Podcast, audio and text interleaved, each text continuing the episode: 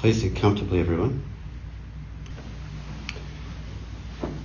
So, good evening, everyone. It's so wonderful to have you back in the room again, as well as people online. Um, I'm glad we're able to do it again. Yeah. So, uh, the theme of what I'd like to talk about tonight um, is kind of a, a half form kind of title. It's more like a theme rather than a title. But I'd like to talk about the difference between judgment and discernment and to follow that through in terms of how that impacts on what we might refer to in Buddhism as the karma of our life and how that plays out in, in everyday life. um, and I find that um, without actually using those words, those Buddhist words, that they're it's Buddhist principles which kind of drive or inform the way I work with people in counselling. Um, but to, to, to begin, to make a distinction between judgment and discernment, in, in one sense, it's, it's not quite entirely true to say that, um, as I've mentioned before, that when you practice meditation, you practice with a, a non judgmental mind.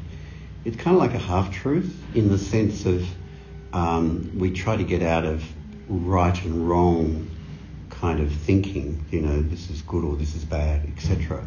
And with that, getting out of that kind of dualistic type of thinking of good and bad, right and wrong, etc., we get out of, I think, an attitude of harsh judgment, right?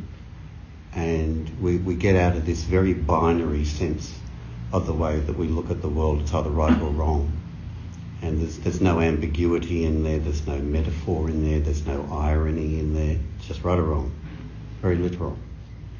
Um, and so with meditation practice, that, that very binary way of looking at the world starts to break down. And we see life fresher kind of experience. Which brings me to discernment because discernment is a kind of judgment of a kind, only it's a softer kind of judgment. And instead of perhaps using the word judgment, it's an assessment of a situation or an assessment of the circumstances of what we're experiencing and the context in which we experience it. So, as we practice meditation, um, we do develop wise discernment. So if you if you're sitting in zazen and you realise that you're um, really inflamed with anger, and you're going over some angry story and venting it in your own mind, as you mature in your practice, instead of just just being that anger, there is a discernment arises. This doesn't this doesn't feel healthy right? It doesn't feel wholesome, you know, it feels kind of toxic. So that's, that's a kind of a, a judgment or an assessment, a discernment. And so you, you get a clearer understanding of what are kind of um, more wholesome experiences of mind, uh, which are beneficial for you and beneficial for other people, and which ones aren't, you know, which is the stuff we're often holding on to in ourselves. So it's very important to make that distinction and, and don't be too frightened about being judgmental in a sense, in the sense of discerning what's actually going on. And uh, when we're discerning, um, it comes out of not of out of the binary right and wrong mind, but it comes out of connection with body, gut feeling, context, social context that we're in. It's all of those things together that inform our decisions about how we act in the world. Which brings me on to karma, because as we all know, the word karma means kind of cause and effect. Um, it's not a particularly esoteric kind of concept. Um, it kind of means there is a there is a consequence to our actions.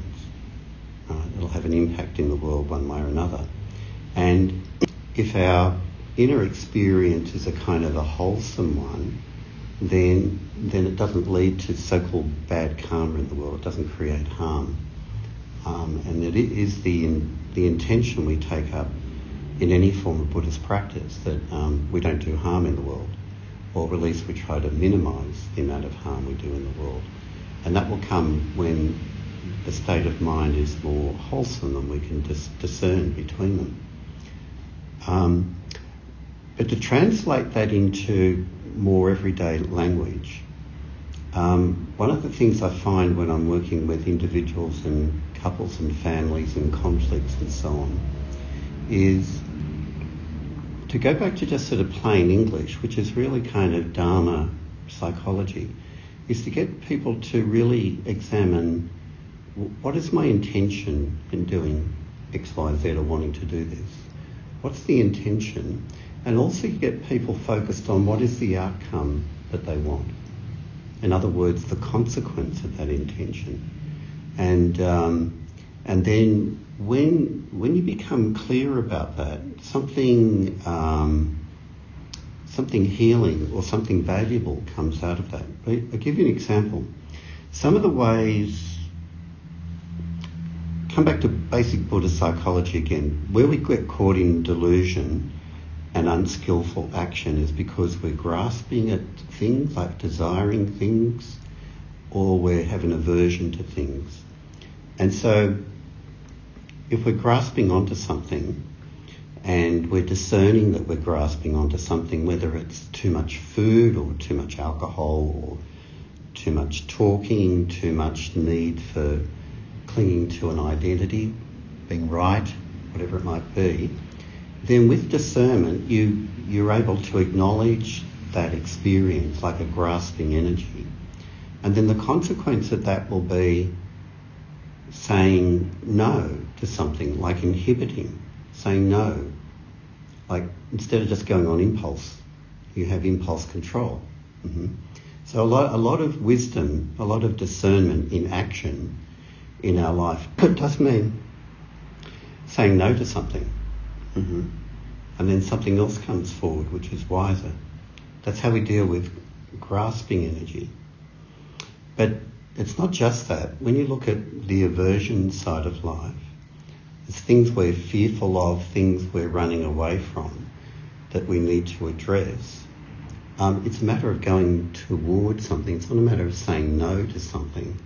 It's a matter of going, like approaching rather than avoiding. Mm-hmm. And that re- requires a certain kind of wisdom in the way that we approach that as well. And I'll, I'll give you an example. And before I give this example, um, I, am not talking about any particular family that I've seen. This is a theme that myself and other family therapists would see this theme working out in in some families over, you know, 10, 20, 30 years of doing family therapy. Um, it's an example where there's been um, sexual abuse of children in a family. So, like in this example, say a, a father has abused his daughter sexually. And then as they grow up into adults, um, and that, that little girl who's abused has children of her own, right, becomes a grandmother. And no one knows about the sexual abuse. It's a secret, like it often is in a family. And the mother allows her grandchildren to be exposed to the pedophile father, right? And no one knows about it. And then it all comes out, you know, that that's that the father was a, actually a pedophile and everyone's really angry that the grandkids were exposed to this person. Mm-hmm. And something needs to be resolved, something needs to be said. Now, that's a very emotionally charged situation, that's why I'm bringing it up. But something has to be done, otherwise, you just keep the secret. Right? And then something perpetuates in the family. So something has to be like the bubble has to be burst, it has to be addressed. You have to approach rather than avoid. But if you're approaching it in a Dharma way, what's your intention? You know, if you're going to approach and you're going to expose this, what is your intention? Is it just to vent anger? Is it just to be right, Do you know?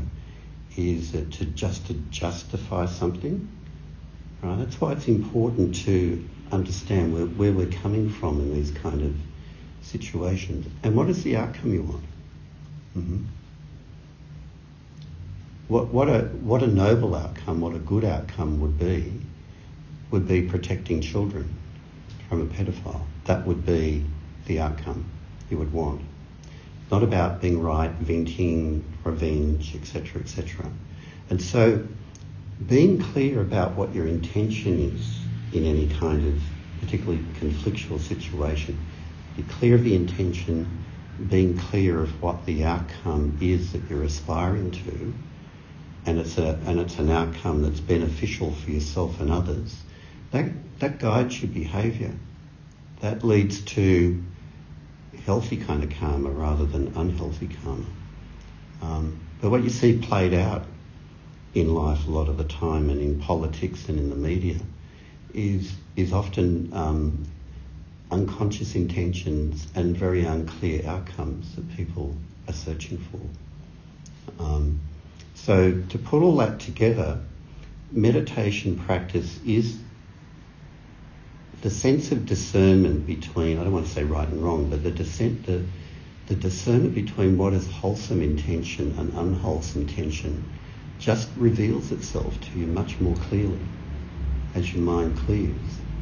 And it's with that we tap into that more wholesome intention to be clear about what the outcomes we want in certain situations. When people, I find when people get get the hang of that, and and it's not it's not that hard to understand when when you're working with people.